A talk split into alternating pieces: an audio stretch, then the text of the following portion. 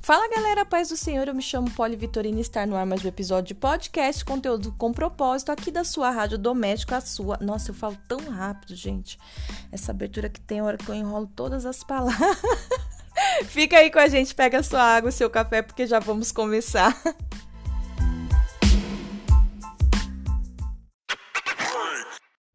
E é isso aí. Se você já chegou nesse episódio, você já deve saber o tema dele, que é visão geral da Bíblia. Por que, que eu senti de, de compartilhar com vocês? Eu estava folheando algumas Bíblias que nós temos aqui em casa, né? E tem muitas explicações dentro delas, não só o conteúdo de cada livro tal, mas assim tem um, explicações valiosas, né, que, que as Bíblias elas elas apresentam para a gente cada uma na sua versão, cada uma da, lá da sua editora. E especificamente essa que eu tô aqui na minha mão é uma Bíblia da SBB, né, inclusive do meu filho. e ele tem um, um, quadro no final, assim, muito interessante que ele é, dá um, um, um sentido, sabe? Pra, não sei se esse é o nome adequado, talvez uma pessoa que entenda mais de Bíblia, assim, né, ela vai poder colocar a palavra certa aqui.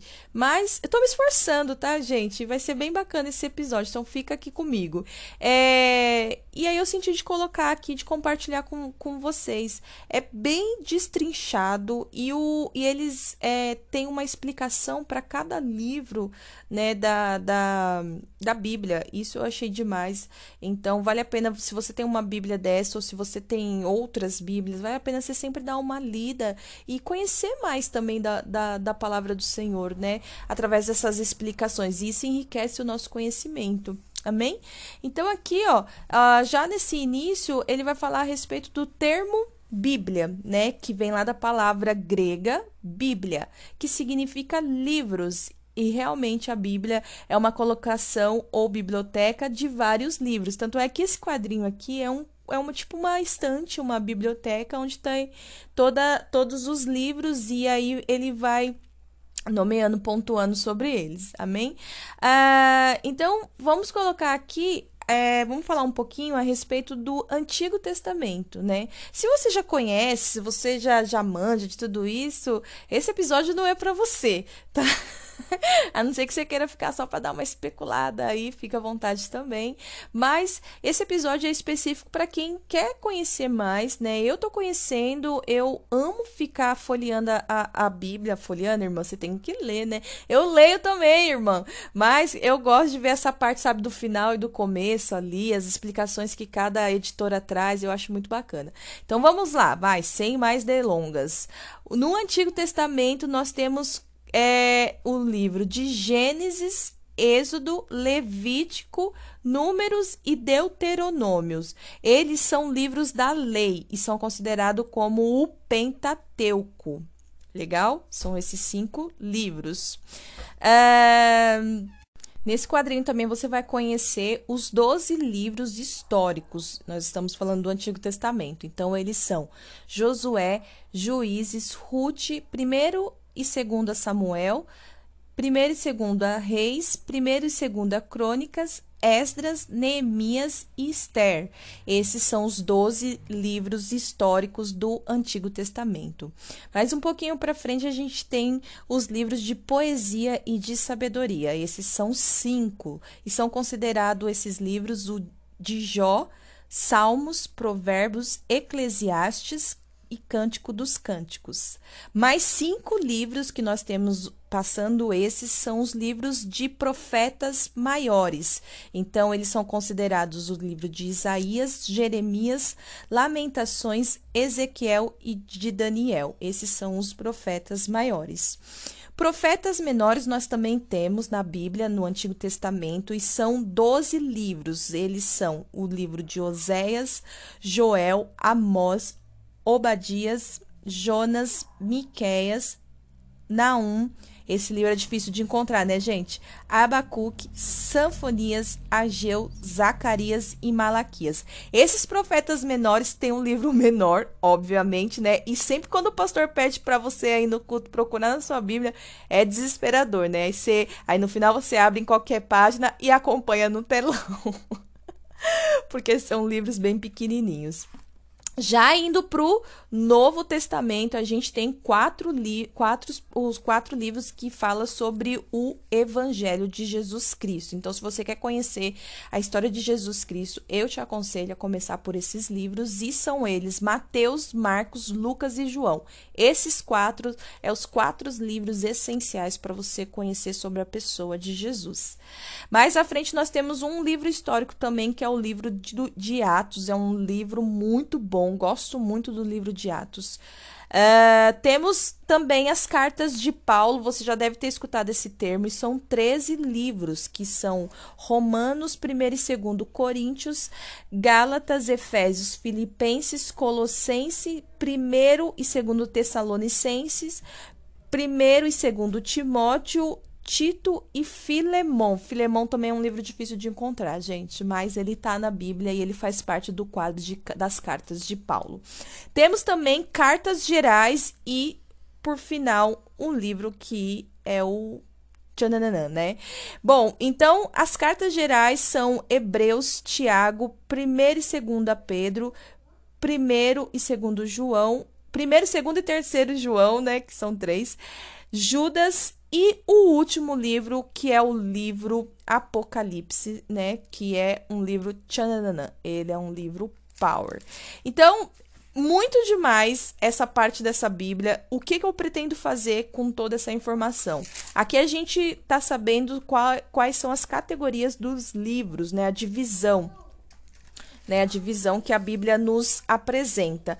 Eu quero falar um pouquinho de cada um desses livros, então esse podcast não vai dar para fazer tudo agora, né? Mas eu vou trazer pelo menos assim um resuminho de cada um. Então, é, eu vou gravando, gravando, gravando, vou tentar encurtar o máximo que eu puder para também não ficar um conteúdo muito maçante. Mas qual é a vantagem de você ser ouvinte de podcast? É que você pode estar fazendo uma caminhada, você pode estar correndo, você pode estar dança, dançando não, porque você vai precisar de uma música, né? Mas correndo e caminhando e você pode estar ouvindo podcast. Você pode estar lavando a louça, limpando a sua casa, lavando a roupa, cuidando da criança, dando comida pro cachorro e ouvindo podcast. Meu bem, você só precisa de um fone no teu ouvido e, e deixar o celular aí, ó, rolando e rolando e você vai ouvindo aqui a Rádio Poli, trazendo conteúdo bem interessante e com um propósito, que é bem bem benéfico para sua vida espiritual. Uau! então, é isso aí. É, eu vou continuar colocando aqui um pouquinho de cada livro e eu tenho certeza que esse conteúdo vai ficar muito interessante. Então não deixe de compartilhar, não deixe de curtir a nossa página lá no, no Instagram, arroba Poli. E é importante você seguir lá, porque sempre que sobe um conteúdo aqui, já eu já libero lá uma arte no no, no Instagram e você pode correr aqui e ouvir o conteúdo. Tá gostando? Tá curtindo? Então mande uma mensagem também pra gente. E obviamente, gente, essa rádio não é só minha. Essa rádio é nossa. Se você quiser participar, não deixa de me deixar um DM, me mandar um direct, alguma coisa, me falando que você quer tá participando aqui com a gente. Vem compartilhar comigo, porque compartilhar é dividir. Que Deus te abençoe, que você possa uh, curtir esses episódios que é, eu estarei colocando aqui na rádio para esses próximos dias. Deus abençoe.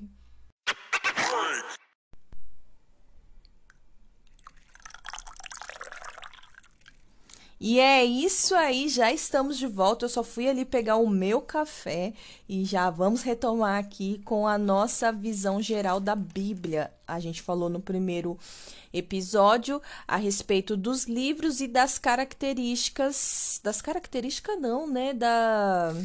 Como que eu usei o termo, gente? Ah, agora não vou lembrar. Bom, mas falamos da biblioteca de Deus, amém? Então, se você não escutou, você precisa ouvir esse episódio para você não ficar aqui de paraquedas. Hoje a gente vai trazer um pouquinho do contexto de cada livro. Então a gente vai começar tratando dos cinco os primeiros, que fala ali do Pentateuco. E o Pentateuco nada mais é do que é, o termo que significa cinco rolos, né? E ele é usado para descrever os cinco livros que se encontram no início tanto da Bíblia hebraica como da, das Bíblias que nós usamos, as Bíblias cristãs.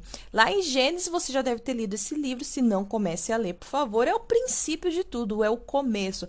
Fala da criação do mundo, fala dos primeiros seres humanos, fala também de uma aliança especial que Deus fez com Abraão para abençoar, prometendo abençoar ele e os seus descendentes, né? Gênesis inclui várias histórias, então vale a pena você ler. Tem a história de, de Jacó, tem é, é, como que Israel ficou conhecido, né? Então vale a pena você ler. Tem o povo lá do, do Egito também, o faraó, é uma história bem interessante. Indo lá para Êxodo, a gente fala um pouquinho é, sobre a saída, né? A saída do povo fala é, saída, né?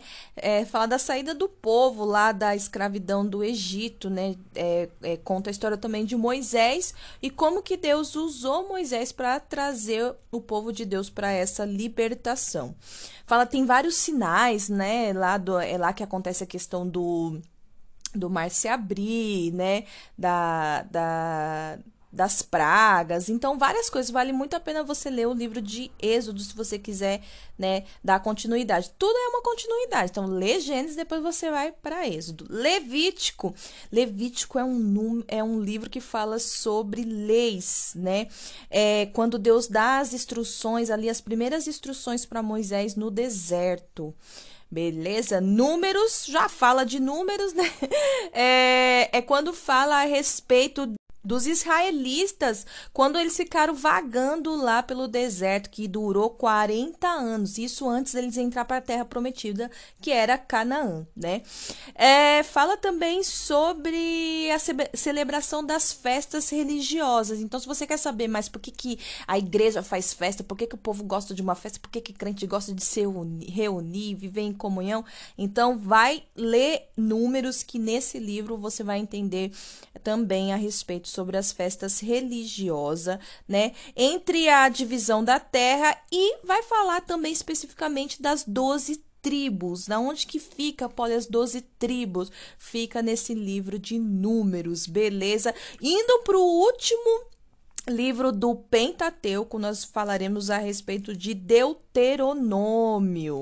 Esse livro ele, ele conta um pouquinho antes da morte né, de, de Moisés e ele, ele traz uma, é, um ensino a, da revisão das várias leis que Deus já tinha entregado ali para o povo da época, né?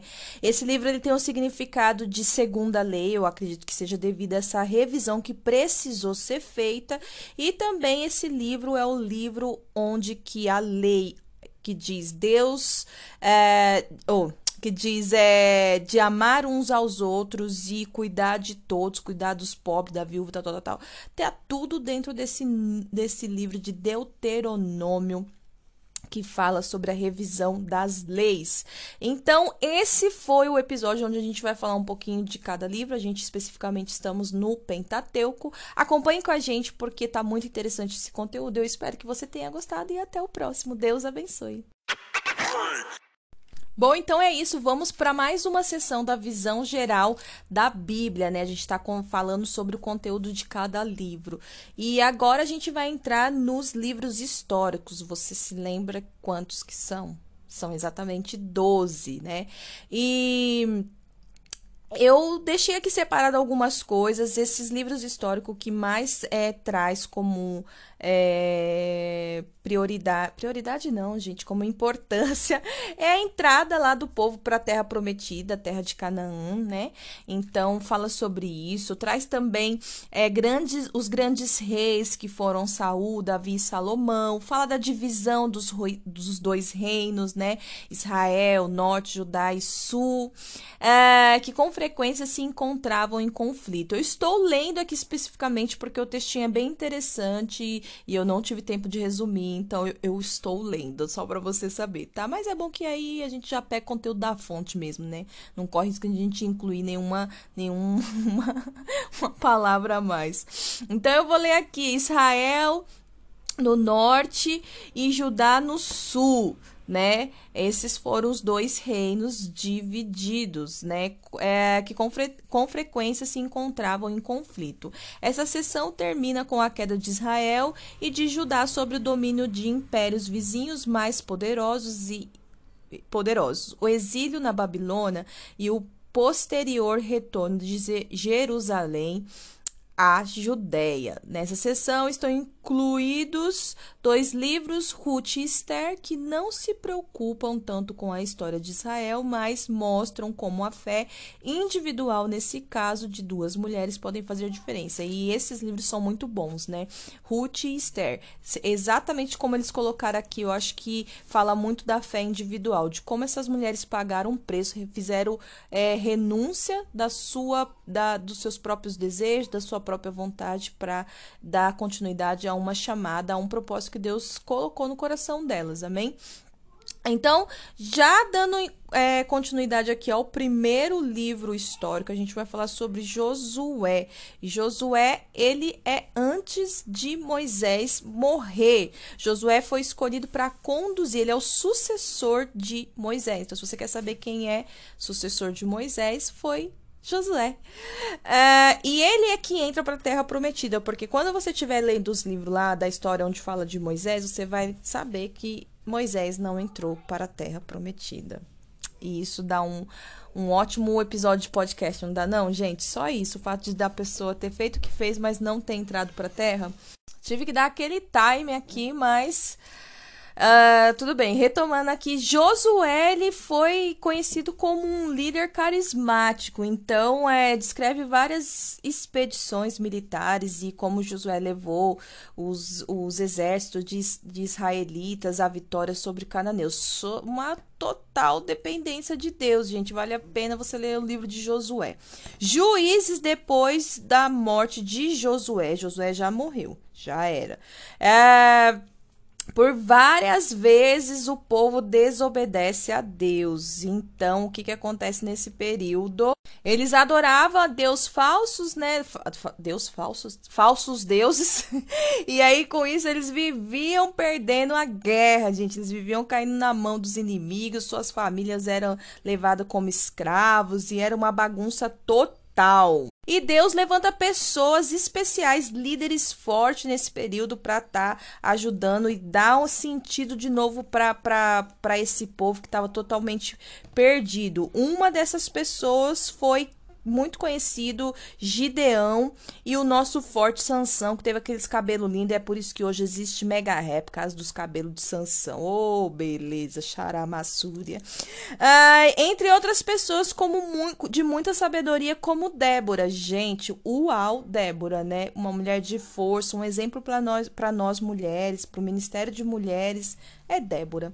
É isso aí, gente. Temos também depois, logo desse livro de juízes, Ruth, que nós acabamos de citar ali no, quando estávamos falando do, li, do, do contexto do geral do, desse livros históricos, amém? Então, Ruth é um pequeno livro, dá para você ler, matar ele rapidão, né? E ele fala de amor, de simplicidade, de dedicação de uma viúva, né? De, e, e depois ela casa e ela fi... Olha, gente, você quer, quer ter um bom relacionamento com, com com a sua sogra, você tem que pegar o livro de Ruth, você tem que orar, orar, orar, orar e pedir um coração igual de Ruth, e aí vai dar tudo certo na sua vida, no seu relacionamento aí. Não precisa esperar teu marido morrer, não, para você se dar bem com a tua, com a tua sogra. Casou, você sabe que a gente casa com a família também, né? Então, bora lá se esforçar para que tudo dê certo. É um livro muito bom, tem muito conhecimento, tem muita sabedoria.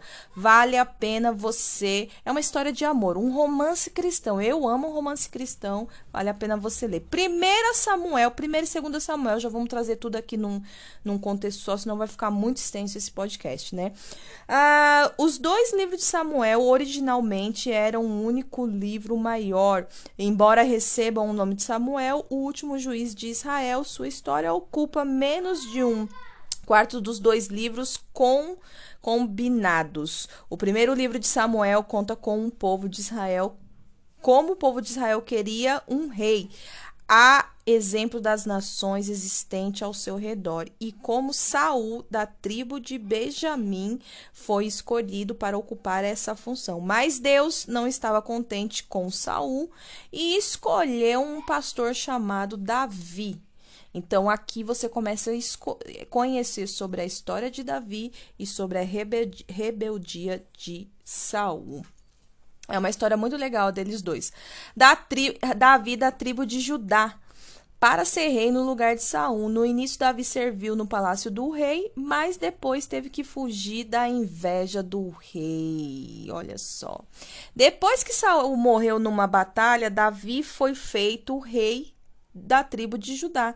Mais tarde ele foi feito rei de todo Israel. Deus fez uma aliança especial com Davi, prometendo-lhe que um de seus descendentes seria o rei de Israel para sempre. E quem é, gente? Quem é? De quem que ele estava falando? Estava falando do nosso amado querido Jesus, amém?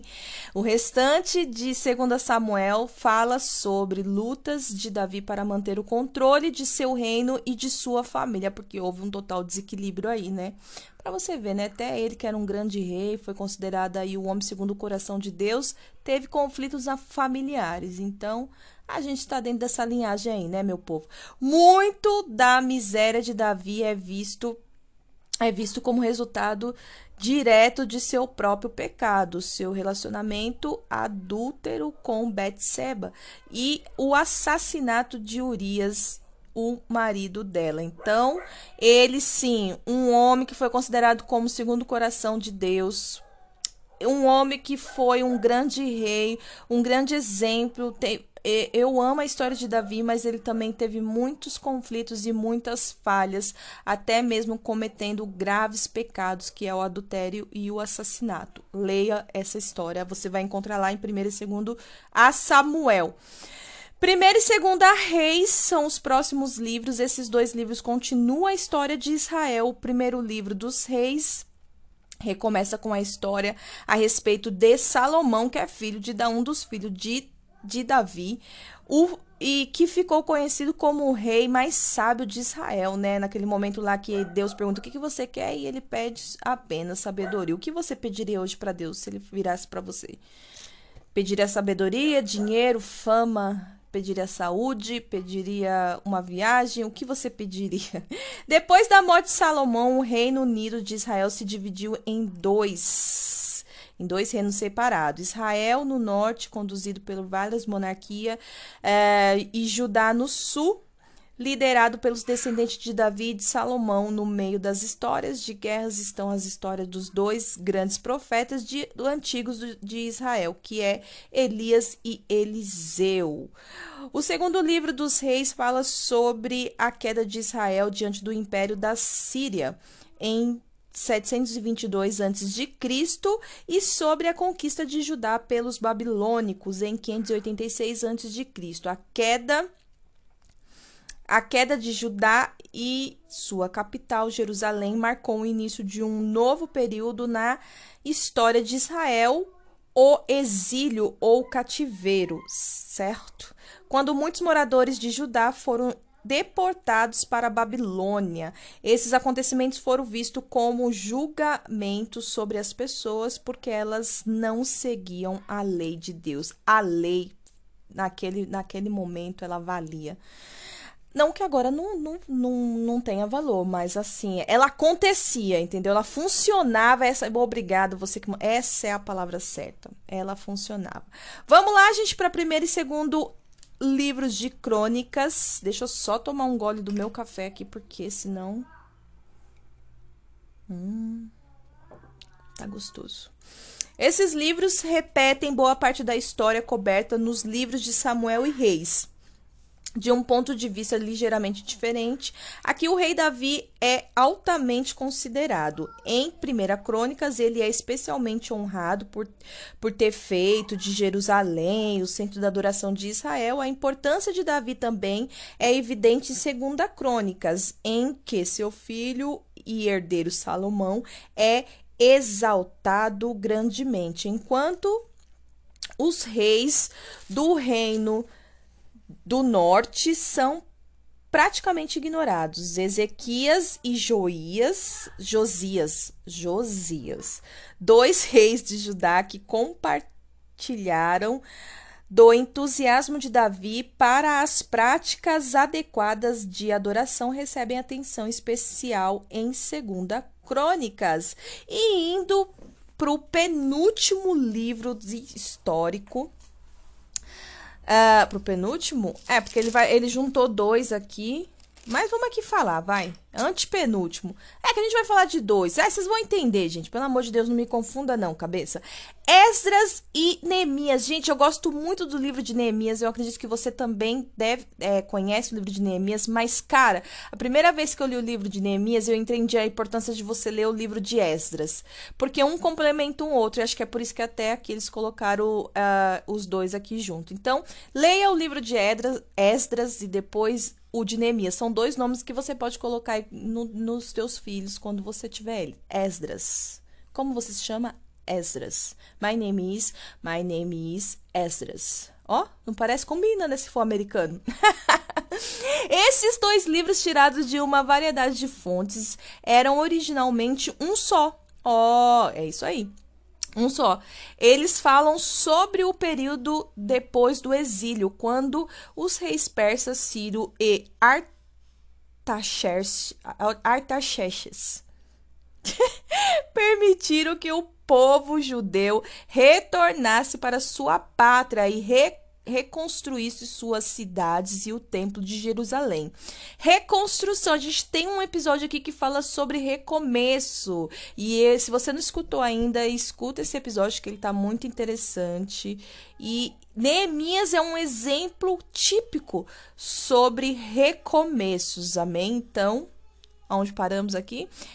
Esdras, cuja história continua no livro de Neemias, era um escriba e sacerdote que trabalhou para restabelecer a obediência das leis de Moisés. Neemias trabalhou para restabelecer os muros de Jerusalém. Foi designado governador e já viu os muros ao redor de Jerusalém foram reconstruídos, de forma que as pessoas seriam protegidas de influências estrangeiras e, ameaças milita militares.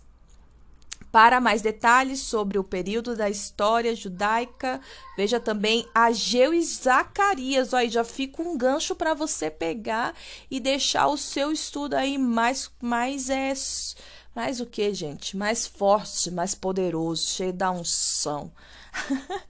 e o último livro, o último o último livro que para mim é tão especial quanto todos esses que nós já citamos é o livro de Esther, muito usados em culto de mulheres, muito usado em ministério de mulheres. Ah, gente, é um livro lindo, né? Um livro de, de esperança.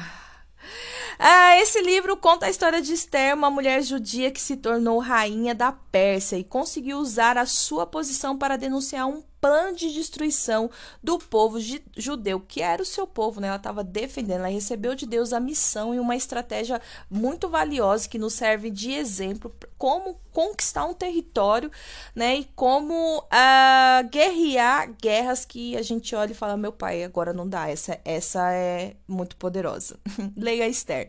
Por meio de uma estratégia inteligente, a conspiração é desfeita e os inimigos dos judeus são destruídos. A celebração anual dessa vitória é a festa judaica do Purim.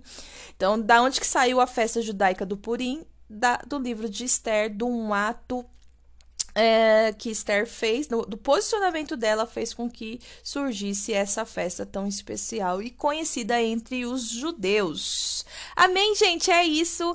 Esses foram os 12 livros, né? Só assim, um, um, um, uma exploração, uma explanação assim, bem bem rasa mesmo, só para te gerar o gostinho aí de que preciso ler esse livro, tá? Preciso ler esses livros. Então, é, aqui a gente está falando sobre os livros históricos, eles são 12, 12 livros, né? Então, vale a pena você ler e até o próximo capítulo. Deus abençoe. Capítulo não, Polly, episódio. Gente, é isso. Vamos retomar aqui é, com o nosso conteúdo a respeito da Bíblia, dos livros da Bíblia, né? Hoje a gente vai falar sobre livros de sabedoria e, e de poesia. São cinco livros no total. Né, se você já chegou aqui, você já deva ter escutado o primeiro episódio dessa, desse podcast, que é onde a gente traz a biblioteca de Deus. Uh, Vamos falar aqui sobre o livro de poesia e, e sabedoria e o que, que a gente encontra é, neles. A gente vê que ele tem um, uma diferença muito grande é, em relação aos livros do Pentateuco e dos livros históricos, que conta muito é, desde a criação, a leis, a estabelecer né, as, a, as leis, a revisar as leis, a história de Israel, a história do povo, né, a rebeldia, constituição de líderes, guerras, isso, aquilo, outro. O livro de sabedoria e de poesia, ele, eles são bem diferentes. Eles trazem conselhos práticos, né? Eles falam sobre é, bastante sobre a comunhão um com os outros. Então, são cinco livros e vale muito a pena você conhecer e ler esses livros. Aí você pode me perguntar assim, Polly, mas eu posso ler esses livros nessa ordem desses cinco que você vai estar tá falando agora? Meu bem, você pode ler a Bíblia do jeito que você quiser. O importante é que você leia. É claro que se você fizer um plano de estudo, um plano de leitura, né? Isso vai enriquecer o seu conhecimento e vai aprofundar a sua intimidade com Deus. Então, o meu intuito aqui com esses podcasts é só dar uma explanação assim para vocês, um panorâmica, né? Mas é o ideal é você não ficar só preso a isso. É, é, é, é o ideal é você ouvir esse podcast, esse episódio e que em nome de Jesus seja gerado em você o desejo de conhecer no profundo, né? Tem alguns livros que marcaram e marcam ainda a minha vida, então eu vou falar assim com mais propriedade. Outros livros, né, a gente eu não tenho tanta propriedade, não vou ficar aqui também enchendo linguiça, né, gente? Mas assim, é Ler a palavra de Deus tem que ser um hábito diário, então você precisa se exercitar. É maravilhoso ler livros, mas quando você lê a palavra de Deus é muito edificante, é muito diferente. Então, leia a palavra. Voltando aqui, já vamos, já vamos falar do primeiro livro, que é o livro de Jó. Esse livro, ele quase ele é quase totalmente uma série de discursos poéticos, né, que fala a respeito do sofrimento. Então você conhece um pouquinho da, da história de Jó, né? Ele era um homem rico que perdeu muitas coisas e Deus estava ali no negócio, né? Porque Deus tem o controle de tudo, né? Então é, houve, houve calamidades, percas, né, brigas, é, razões é, para muito sofrimento, mas Deus estava ali e no fim ele, ele restitui, ele entrega sabedoria e ele restaura relacionamentos. Então vale muito a pena você ler o livro de Jó. Além de ser um livro poético, para mim ele é um livro de esperança, de restituição. Amém?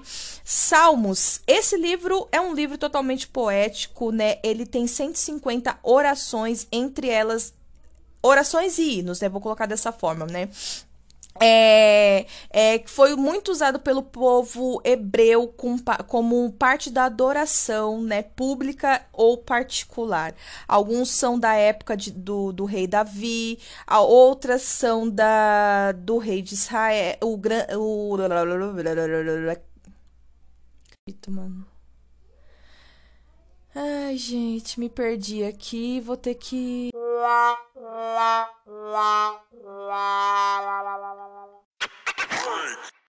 Então, o segundo livro desses livros considerado como os livros de sabedoria e poesia é o de Salmos, né? Ele tem 150 orações e hinos que era muito usado pelo povo hebreu na época, né? Era uma forma de adoração, tanto pública ou usado no particular, né?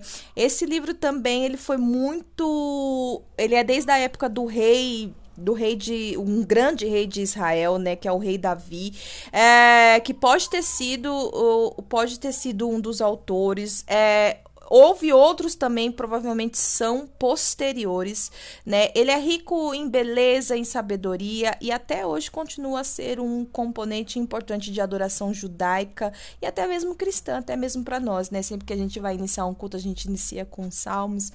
Salmos eles expressam uma grande verdade de emoções humanas, de alegria e medo, confiança, raiva, de esperança e desespero, né?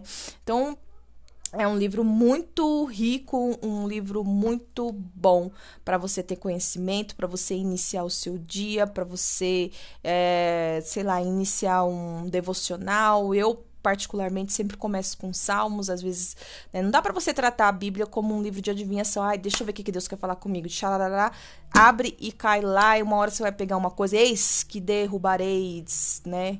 Muros e paredes e pronto, já vai achar que é um terremoto, vai ficar desesperado. Então tenha prudência aí, mulher, para ler a palavra de Deus e, e inicie sempre seu devocional. Um conselho meu, tá? Não é uma direção com um livro de salmos.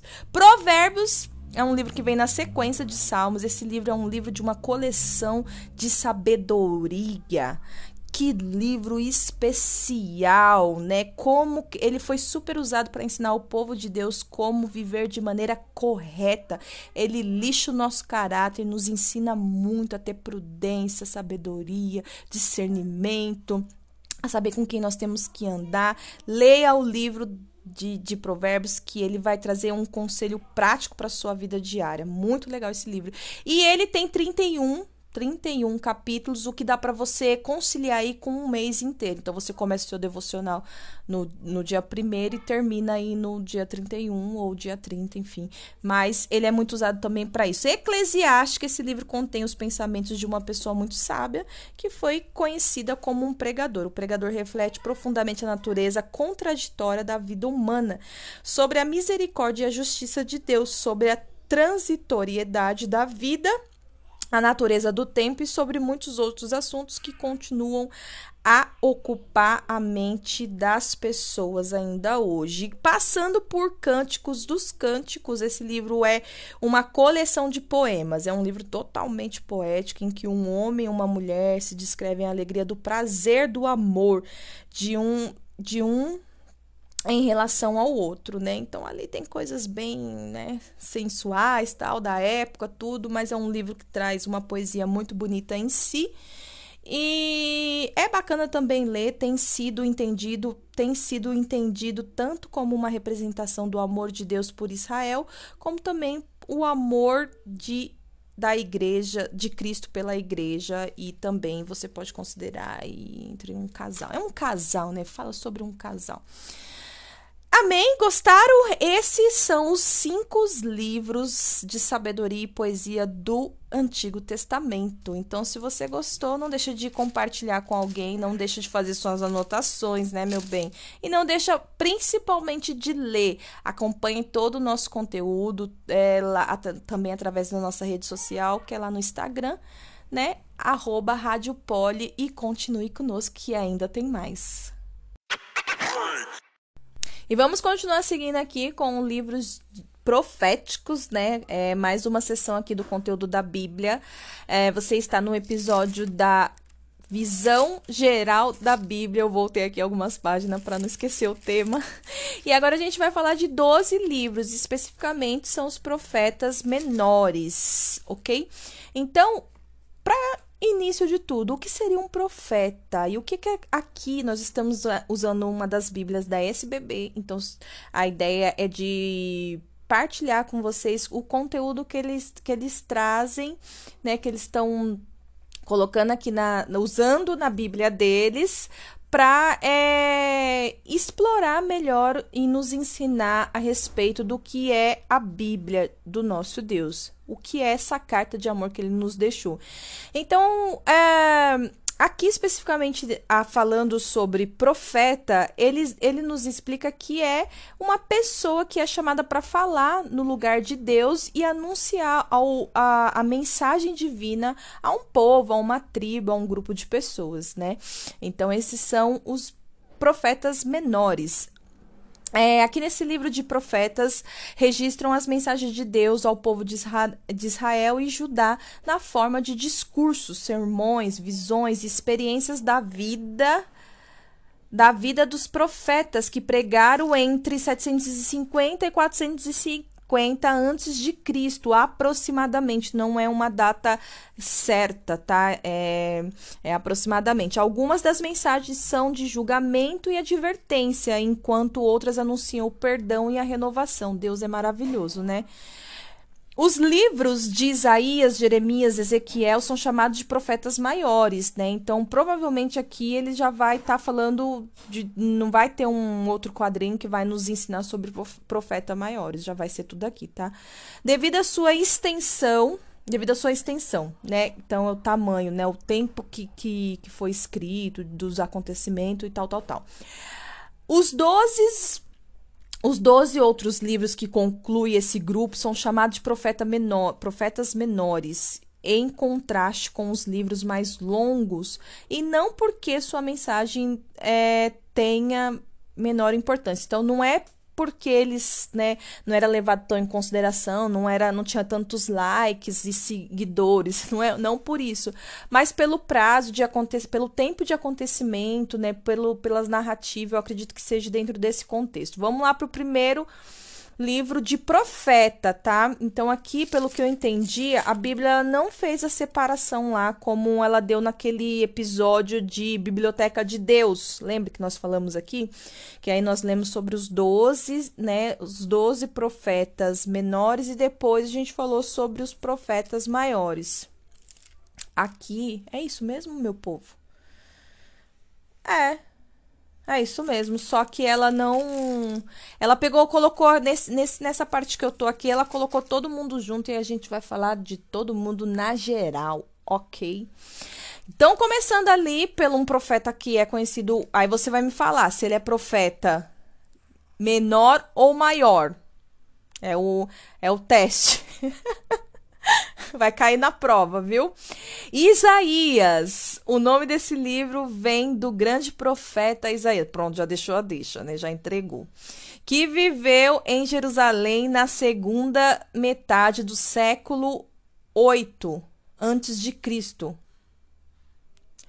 O livro contém o livro contém advertências quanto ao juízo de Deus sobre o povo de Judá. Fala também sobre a desobediência a Deus, né? Mas traz mensagem de esperança que apontam para um rei futuro, descendente do rei Davi. Quem é, quem é, quem é que traria uma época de conforto e paz para todos os povos? Quem é?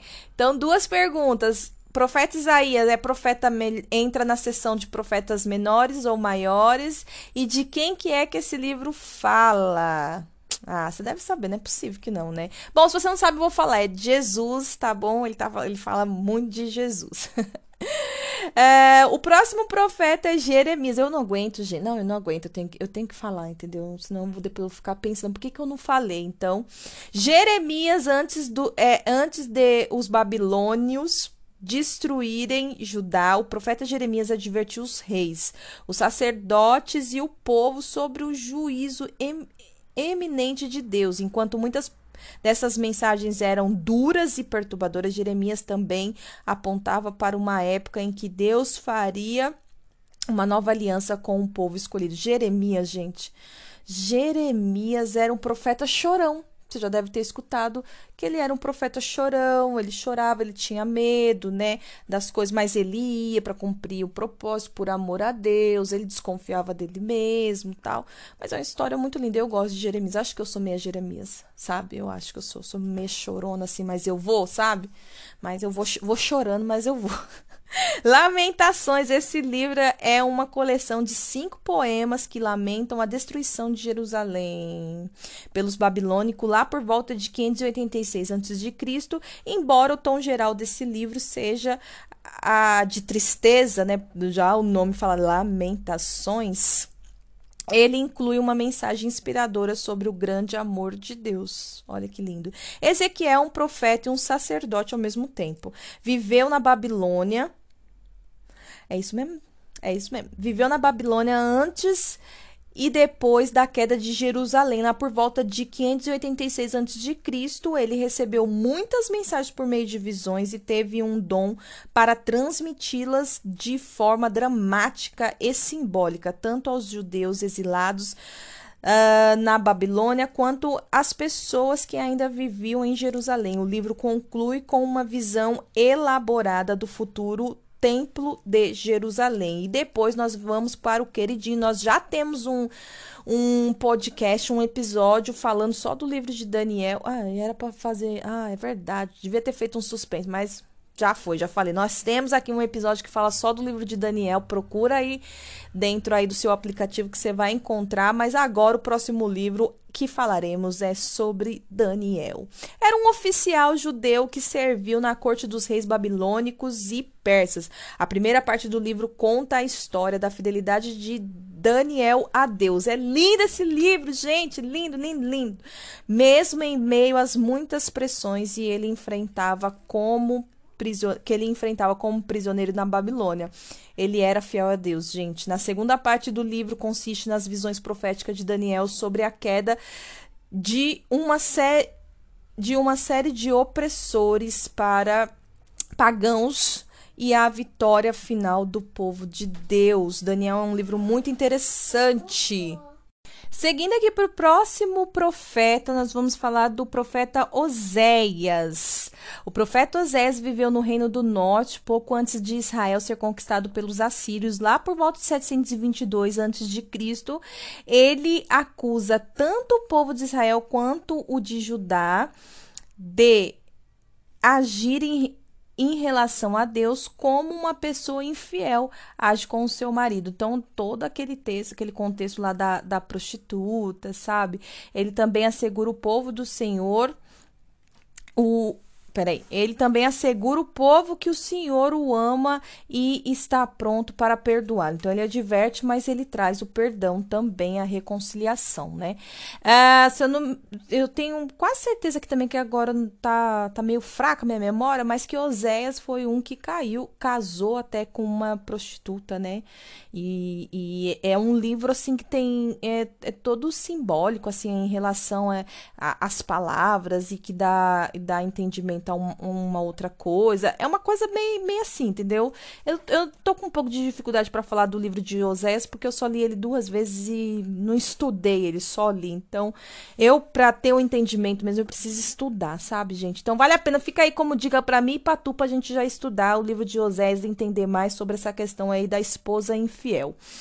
É... Lembrando que essa colocação é, é entre é, a, a, a, o exemplo que ele traz do, do relacionamento do povo com o nosso Deus. Joel, esse pequeno livro retrata os inimigos de Israel como uma praga de gafanhotos invadindo e destruindo a terra. Joel fala sobre um dia em que todos os inimigos de Israel serão julgados. Ele também encoraja as pessoas a se arrependerem e voltarem para Deus, para Deus é, para que seja, para que não sejam destruídas. Amós, durante um período de prosperidade, esse humilde pastor de ovelhas de Judá anunciou julgamento contra os líderes ricos do Reino do Norte, Israel. Amós os advertiu para que considerassem as necessidades do pobre e do oprimido em lugar da sua autossofisticação. O Amós é muito da hora. Esse livro fala sobre autossofisticação, que da hora. Muito legal. Obadias profetizou julgamento contra Edom, um país situado a sudeste de Israel, que não prestou que não que não prestou ajuda quando estrangeiros estavam invadindo Israel. Por causa disso, o Senhor irá castigar os edomitas e daria iria castigar os, os edomitas e daria uma terra para o povo de Israel. Indo para Jonas, esse livro é uma história curta que fala sobre o homem que tenta fugir da presença de Deus. Jonas não quis anunciar as, as advertências do Senhor para a, as pessoas de Ninive, tal tal como o Senhor havia mandado, Deus usou um grande peixe e uma, uma planta para ensinar esse profeta relutante a respeito da natureza da misericórdia divina. Eu tenho certeza que você conhece esse livro, é um livro muito bom, leia, meu bem. Quando você tiver com vontade de fugir daquilo que Deus deu como direção para você, dos propósitos do Senhor, você dá uma lida nesse livro aqui, ó, no livro de, de, de, de Jonas, para você entender mais ou menos o que, que é que, que acontece? Não sei se Deus vai mandar um peixe para te engolir, né? Ou uma árvore para falar contigo, mas pode mandar outras coisas aí para te ligar. Uh, seguindo para Miqueias, e o cachorro tá frenético hoje aqui, gente, mas a gente vai continuar no propósito. Miqueias anunciou palavras severas para as pessoas ricas de Israel e de Judá, que exploravam os pobres, para ele também esperar. Né? Mas ele também esperava ansiosamente um dia quando a justiça prevaleceria e a paz seria restabelecida sobre a liderança de um rei escolhido. Naum, aquele livro que você muitas vezes no culto não consegue abrir quando o pastor falar, abra aí Naum. Esse pequeno livro é uma celebração poética da quebra de Ninive, ó, junto com, junto com Jonas, lá da história de Jonas, não é junto, né, gente? Só um modo de falar. A capital de um dos mais cruéis opressores de Israel, o Império Assírio. Esse império é. Vale a pena você ler. Abacuque, esse livro apresenta um diálogo entre o profeta Abacuque e Deus sobre o sofrimento e justiça que conclui com uma oração em louvor ao poder e à glória do Senhor. Eu tô falando aqui, eu não sei, tô ficando com uma vontade de ler a Bíblia, gente, uma vontade de ler alguns livros, esse livro de Abacuque mesmo. Eu acho que eu nunca li, viu? Me deu uma vontade de ler sobre Abacuque. Ah, já li sim. Eu acho que eu já li. Bom, não, não, não lembro, mas estou precisando reler, né? Porque já não está nem lembrando, né? Sanfonias anunciou, anunciou o dia do Senhor um tempo quando Deus traria julgamento sobre Judá e sobre as outras nações existentes ao redor. Esse dia seria de destruição para muitos, mas aqueles de Israel e Judá que permanecessem, que permanecessem humildes e fiéis sobreviveriam para abençoar o mundo inteiro. Vale a pena você se manter firme e posicionado no, naquilo que Deus te colocar, te entregar. Ageu, já estamos chegando no final, mas vamos lá.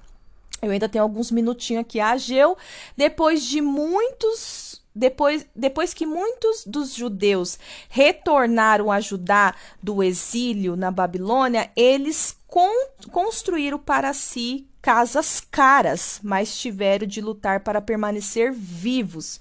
Ageu disse que a, disse para as pessoas que se elas puder, pusessem Deus em primeiro lugar e reconstruísse o templo, Deus as abençoaria ricamente. Olha aí, é um livro interessante, é um assunto que até hoje é bem falado. Zacarias, assim como Ageu, Zacarias anim, animou as pessoas a reconstruírem o templo em Jerusalém assegurando-as da ajuda e das bênçãos de Deus, como Ezequiel. Zacarias recebeu muitas de suas mensagens na forma de visões simbólicas. Profeta, né, gente? Profeta é tudo assim, é meio doidão, mas vale a pena, né? ser um profeta. Embora ele advirta que Deus castigará Judá e as nações existentes existentes ao redor por causa de seus pecados, ele também anuncia que Deus dará ao povo um rei e estabelecerá a paz entre as nações. E chegando ao final desse dessa sessão que é livros poéticos, a gente pegou tantos os profetas maiores como os menores, a gente vai falar rapidamente de Malaquias aquele que você usa para ministrar os dízimos. Malaquias fez advertências sérias para as pessoas que, que retornaram da Babilônia, de Bassúrias. Vamos ler de novo, meu Deus. Malaquias fez advertências sérias sérias para as pessoas que retornaram da Babilônia para Judá. Ele as acusou especialmente, eles as acusou especialmente os sacerdotes, de serem indiferentes em relação às leis e instruções que foram dadas a Moisés no Monte Sinai. Gente, é eu tô lendo tanto que eu tô com dificuldade agora pro final, mas é porque, sabe, quando já falou muito, eu preciso tomar um, um pouquinho de água? Aguenta aí.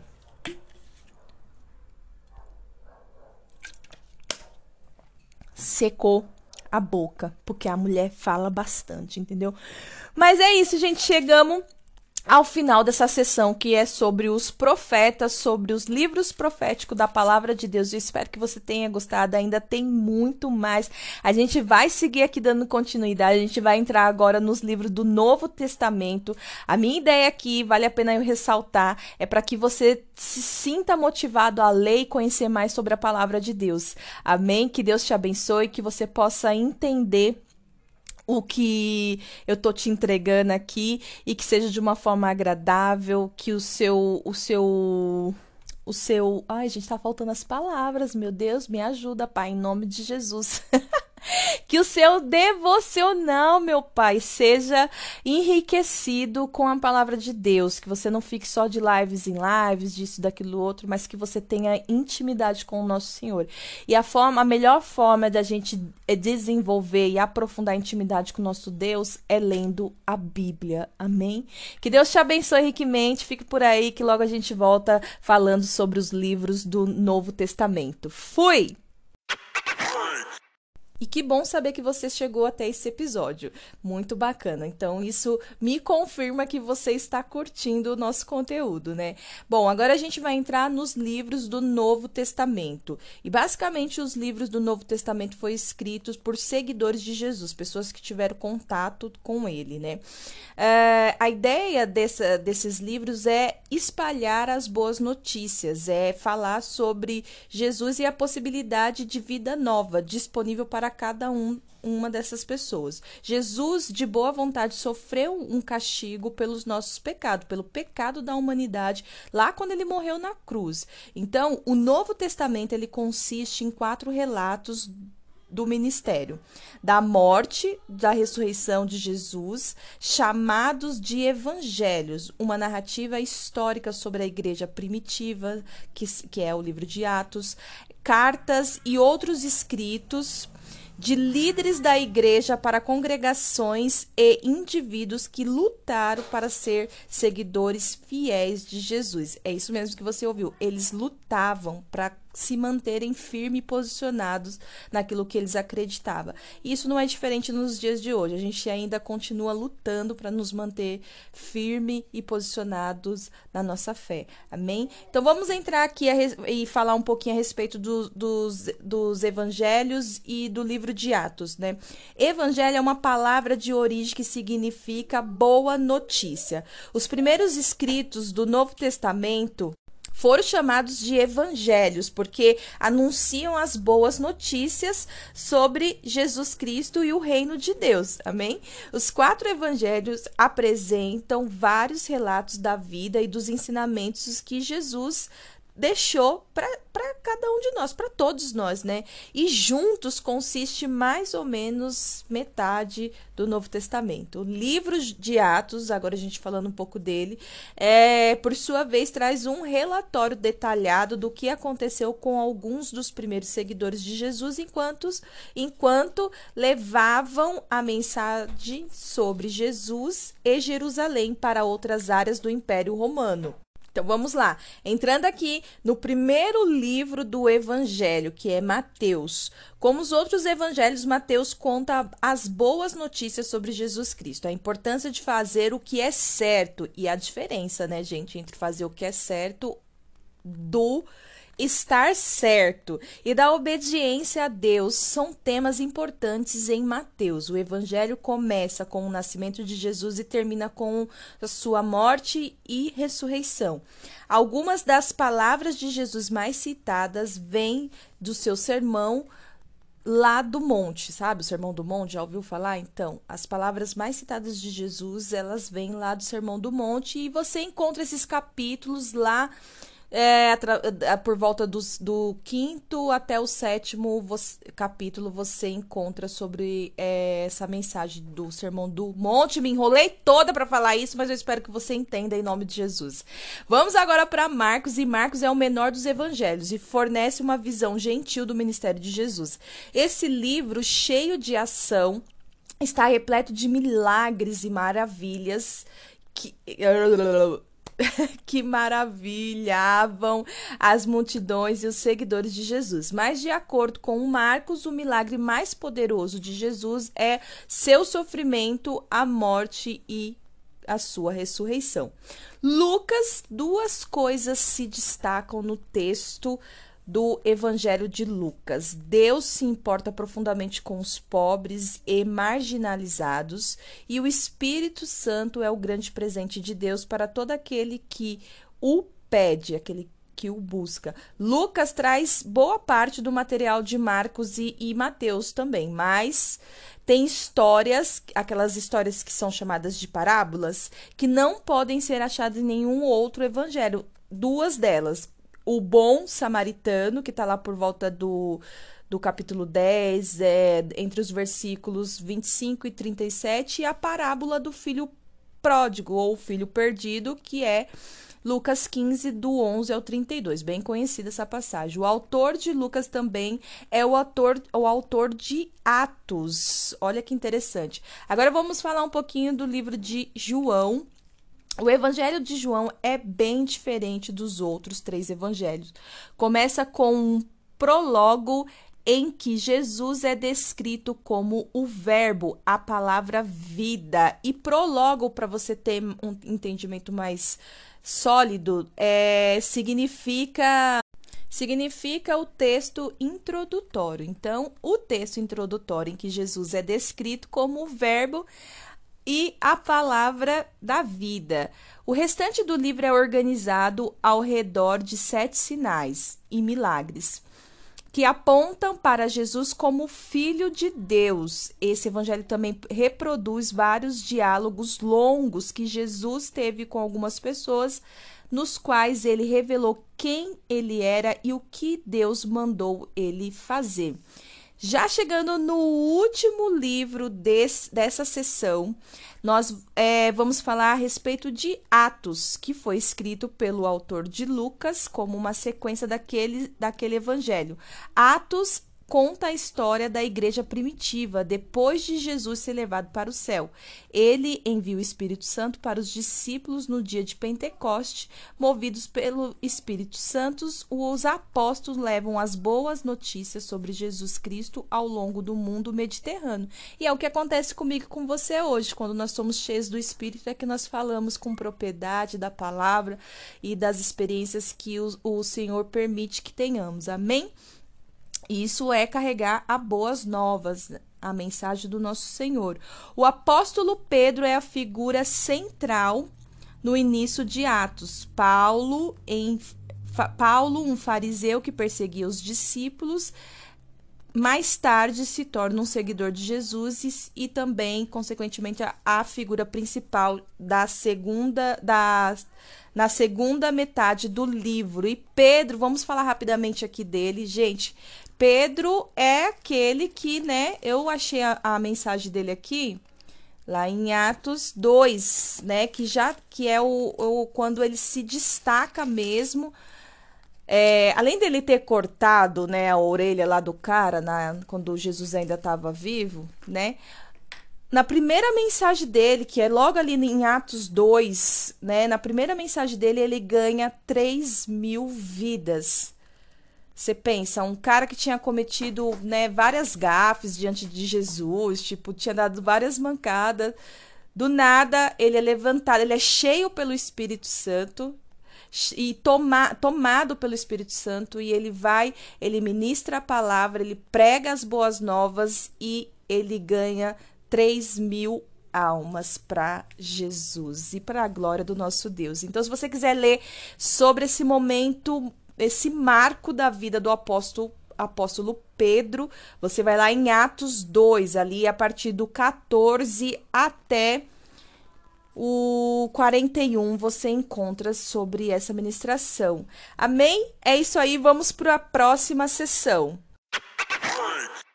Nessa sessão vamos falar sobre as cartas de Paulo, que no seu total foram 13 cartas vamos conhecer mais sobre isso. Paulo é considerado o autor de quase a metade dos livros do, do Novo Testamento. Como falamos aqui, são no total 13 cartas e algumas de suas cartas estão certamente entre os escritos mais antigos do Novo Testamento. Nove cartas de Paulo são endereçadas a igrejas em localidades específicas. Nessas cartas, Paulo afirma seu direito de ser considerado um apóstolo, dá orientações em assuntos que estão causando problemas nessas igrejas e ensina sobre como Deus torna as, as pessoas aceitáveis por meio da morte e ressurreição de Cristo Jesus. As outras quatro cartas são dirigidas a cristãos individuais. Então vamos começar pela primeira, que é a carta de Romanos. Uh, Paulo escreveu para as igrejas e indivíduos para explicar melhor as boas notícias sobre Jesus Cristo. São alguns dos escritos mais antigos do Novo Testamento. A carta que Paulo escreveu para a igreja localizada em Roma é seu maior e talvez melhor esforço para explicar como as pessoas podem se tornar aceitáveis para Deus por meio do sacrifício de Jesus Cristo em favor de seus pecados. Que interessante, né, gente? Lembrando que eu estou fazendo uma, uma leitura, algumas coisas eu estou é, trazendo como parte do meu entendimento, mas eu estou é, fazendo esse acompanhamento através é, de uma das Bíblias da SBB na nova Almeida atualizada, amém? Vamos continuar aqui, vamos para primeiro e segundo a Coríntios. Paulo pessoalmente ajudou a fundar a igreja em Corinto, uma agitada cidade portuária da Grécia. As cartas que Paulo escreveu para essa igreja são uma prova de que o apóstolo se importava profundamente com o modo como os crentes de lá viviam sua fé. Nessas cartas, ele tenta resolver várias disputas em assuntos religiosos e éticos. Além disso, explica do, doutrinas encoraja a unidade entre os crentes, defende seu direito de ser considerado um apóstolo, adverte contra os ensinamentos de apóstolos falsos e pede aos corinto, coríntios que deem dinheiro para ajudar a igreja existente em Jerusalém. 1 e 2 Coríntios é um livro muito legal de ler. Gálatas, essa carta é dirigida às diversas igrejas em uma região central da Ásia Menor chamada da Ásia Menor chamada Galácia. Aqui Paulo afirma que é um verdadeiro apóstolo de Cristo Jesus, que recebeu sua mensagem diretamente do Senhor, e que os líderes da igreja existem em Jerusalém. Es, e, inclusive Pedro tinha concordado que Paulo devia levar as boas notícias sobre Jesus para os não-judeus. Paulo discute a importância da fé e a liberdade maravilhosa que as pessoas recebem quando colocam sua confiança em Cristo. Moto! Ouvir a moto? Efésios. Essa carta resume muitos dos ensinamentos encontrados nas cartas de Paulo.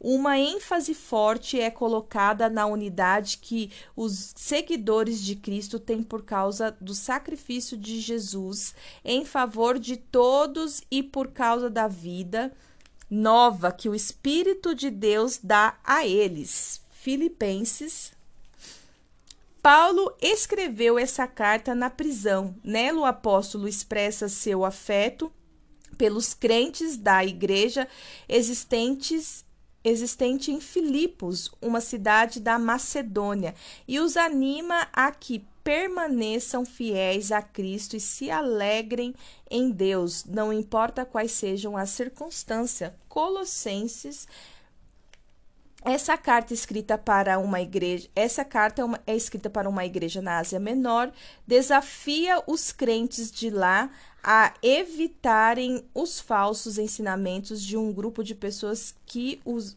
que os estavam encorajando a desistir de certos desejos físicos e a adorar anjos e poderes espirituais. Em vez disso, o coração de cada de cada um deveria estar somente em Cristo, que está entronizado no céu. Primeira e segunda Tessalonicenses. A primeira car a carta aos Tessalonicenses pode ser o documento mais antigo do Novo Testamento. Aqui, Paulo dá conselhos para as pessoas de Tessalônica com respeito ao retorno de Cristo e as encoraja a que estejam preparadas. A segunda carta aos Tessalonicenses discute os mesmos tópicos. E continuando aqui, tive que dar um time aqui. Mas olha, vamos lá. É, primeiro e segundo Timóteo e Tito, já vamos falar desses três juntos. Essas três cartas foram chamadas de cartas pastorais porque, porque dão conselhos sobre o que os líderes das igrejas locais deviam fazer para cuidar das necessidades espirituais das pessoas que estavam sobre o seu cuidado. Isso ainda rola, tá? A gente ainda usa essas três cartas para entender mais sobre essas é, necessidades espirituais. Filemão é o último livro dessa sessão e nessa carta Paulo parece estar pedindo a um líder rico da igreja chamado Filemon para perdoar o escravo Onésimo por ter fugido ou cometido algum tipo de ofensa. Onésimo havia se tornado seguidor de Cristo e amigo de Paulo. Paulo pede que Filemão aceite Onésimo como um irmão em Cristo. Que legal. Paulo é, representando aqui um pacificador, né? Glória a Deus por isso. Uh, e é isso aí. A gente terminou essa sessão das cartas de Paulo e agora a gente vai pro último episódio. Continua com a gente. E só corrigindo aqui que no final do último episódio eu coloquei que nós iríamos para o último livro, mas na verdade é a última sessão.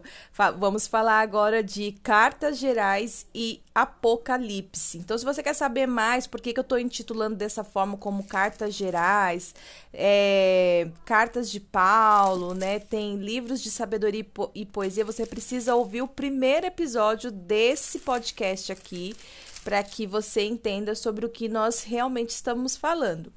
Então vamos lá. Os, os nove últimos livros do Novo Testamento são escritos por escritor, escritores diferentes. Já falamos disso daqui no episódio anterior. Com estilos distintos, né? De Hebreus até Judas, esses livros são frequentemente chamados de cartas gerais, embora alguns deles, Hebreus e 1 João, pudessem ser bem mais classificados como sermões, assim como as cartas de Paulo. Esses livros lançam luz sobre os assuntos sociais, históricos e teológicos tratados pela igreja primitiva e continuam a fornecer direção espiritual para os crentes até hoje. Glória a Deus, aleluia. Já o último livro nessa sessão, Apocalipse, é, registra as visões que, que João teve na ilha de Pátimos quando ele estava preso e contém palavras de conforto para as pessoas que devem enfrentar perseguições e sofrer por causa daquilo em que creem. Vamos para o primeiro livro? O primeiro livro é o livro de Hebreus, na verdade, a primeira a primeira sessão. Ô, oh, Charamassura! Vamos falar do primeiro livro, que é o livro de Hebreus, que está dentro das cartas gerais, amém? Esse livro, descrito na forma de uma carta, é um sermão sobre a superioridade de Jesus Cristo. Olha que interessante. Então, o livro de Hebreus, a gente já descobre que é uma carta, na verdade. Ele é mostrado como superior aos anjos, ao sacerdote de Moisés, ao sacerdócio de Moisés, desculpa, e aos sacrifícios que eram feitos no templo. Jesus é descrito, é descrito tanto como sumo sacerdote como o sacrifício que tira os pecados. Escrita em uma época em que a igreja estava sendo perseguida pelas autoridades romanas. Essa carta encoraja os cristãos, então se você precisa de encorajamento, leia Hebreus, a permanecerem fiéis a Cristo e a aprenderem com seu exemplo de alto sacrifício. Olha aí que forte. O próximo livro ou a próxima carta, bem dizendo, é muito pequena e ela é a Carta de Tiago. É uma coleção de ensinamentos sobre uma grande variedade de tópicos. O autor aconselha os, cristã os cristãos a aprenderem a controlarem a língua. evitarem mostrar preferência por pessoas ricas, a cuidarem dos doentes e necessitados e a colocar sua fé em ação. Olha aí, glória a Deus, aleluia. Um, um livro muito legal. Primeira Pedro é uma carta e foi escrita e foi escrita para levar conforto e encorajamento aos cristãos que estavam sendo perseguidos por causa de sua fé. Já a segunda Pedro é uma carta que apresenta algumas semelhanças com a carta de Judas. Adverte os cristãos sobre falsos mestres que tentam afastá-los da verdade. O autor encoraja esses crentes a permanecerem leais a Deus e a se manterem puros, porque o Senhor retornará um dia para julgar a todo mundo. Primeiro, segundo e terceiro João.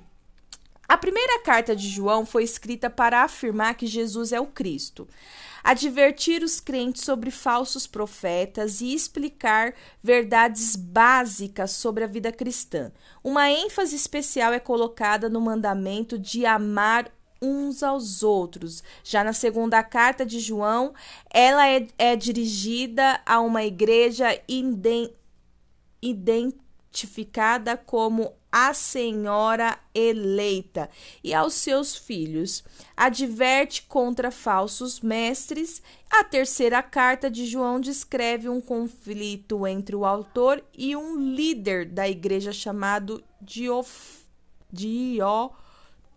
Diótrefes. É um nome, é uma sugestão de nome para você colocar aí no seu bebê. Diótrefes.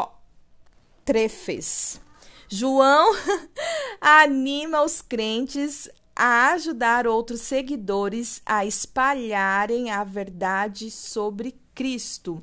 Chegando no livro de Judas, que também é uma carta é uma, é uma carta com uma advertência contra a influência de pessoas descrentes e imorais que reivindicavam ter autoridade espiritual baseada em visões que receberam. Esses mestres falsos estavam incitando os crentes a desobedecerem a Jesus Cristo e aos seus mandamentos.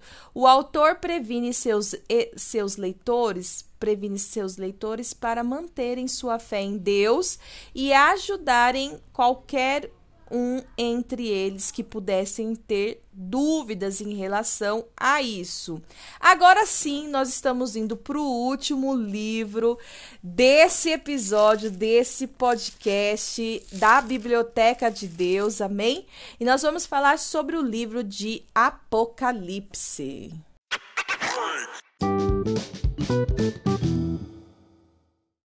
E é isso aí, chegando mais um final de um episódio, nós vamos falar a respeito da é, da carta, da carta não, vai, do livro de Apocalipse. Eu falei de tantas cartas, tantas cartas, ficou tão assim, carta é carta, é livro, é carta, é livro. Mas não, esse é um livro de Apocalipse e é o, o, a reta final desse episódio. Então, esse livro foi escrito para encorajar os crentes perseguidos, mostrando o plano de Deus para a história e confirmando a justiça e a misericórdia de Deus. Por meio de visões, simbolismo e condições, Apocalipse proclama proclama que Cristo, no fim, derrotará todas as forças do mal. Promete ainda que aqueles que permanecerem fiéis a Cristo serão recebidos em um novo céu e uma nova terra. E glória a Deus, aleluia. Eu me apego a essa verdade e, e, te incentivo a se apegar também a não só isso que nós acabamos de ler aqui em Apocalipse, mas a toda a Bíblia, toda a palavra de Deus. Essa é a verdade que tem que estar tá, assim cravada no nosso coração, na nossa mente, nos nossos lábios. Amém. Esse foi o conteúdo de hoje. Eu espero que você tenha curtido. Eu sei que ficou um pouco extenso, mas você pode ir estudando e conforme eu fui fui fui trazendo aqui para você um livro que despertou interesse, você vai lá, estuda sobre ele, faça suas anotações e Deixe ainda mais consistente, mais sólido o seu relacionamento com o nosso Deus, o seu devocional. Se encha de coragem, de coragem através da palavra de Deus e todo, tudo aquilo que você precisar para viver o seu dia, a sua semana, o seu mês, o seu ano, que você consiga encontrar dentro da palavra do Senhor, porque eu creio muito que aqui estão e está guardado tesouros, tesouros, coisas muito preciosas e valiosas para as nossas vidas. Amém? Espero que você tenha gostado. Dá um alô pra gente lá no Instagram, não deixa de curtir a nossa página, não deixa de falar da Rádio Poli. É, é algo que que tem, é, como eu posso dizer, que tem atraído os favores do Senhor, amém, porque Deus, ele ama, ele ama esse, essas coisas que, por, por mais que, são, que sejam simples, mas Ele ama. Nós estamos aqui para falar da palavra de Deus, de um formato simples, mas estamos falando da palavra do Senhor. Então, que o Senhor possa te abençoar na sua trajetória, na sua caminhada, na sua chamada com Deus, que você possa entender cada dia mais da palavra do Senhor, ter intimidade com Ele e que em nome de Jesus, que em nome de Jesus a fome e a sede seja algo todos os dias, sabe? latente na sua vida, no nome de Jesus que eu oro. Eu te agradeço por ter ficado comigo até esse final. Que Deus te abençoe. Eu te amo em Cristo Jesus e até o próximo podcast.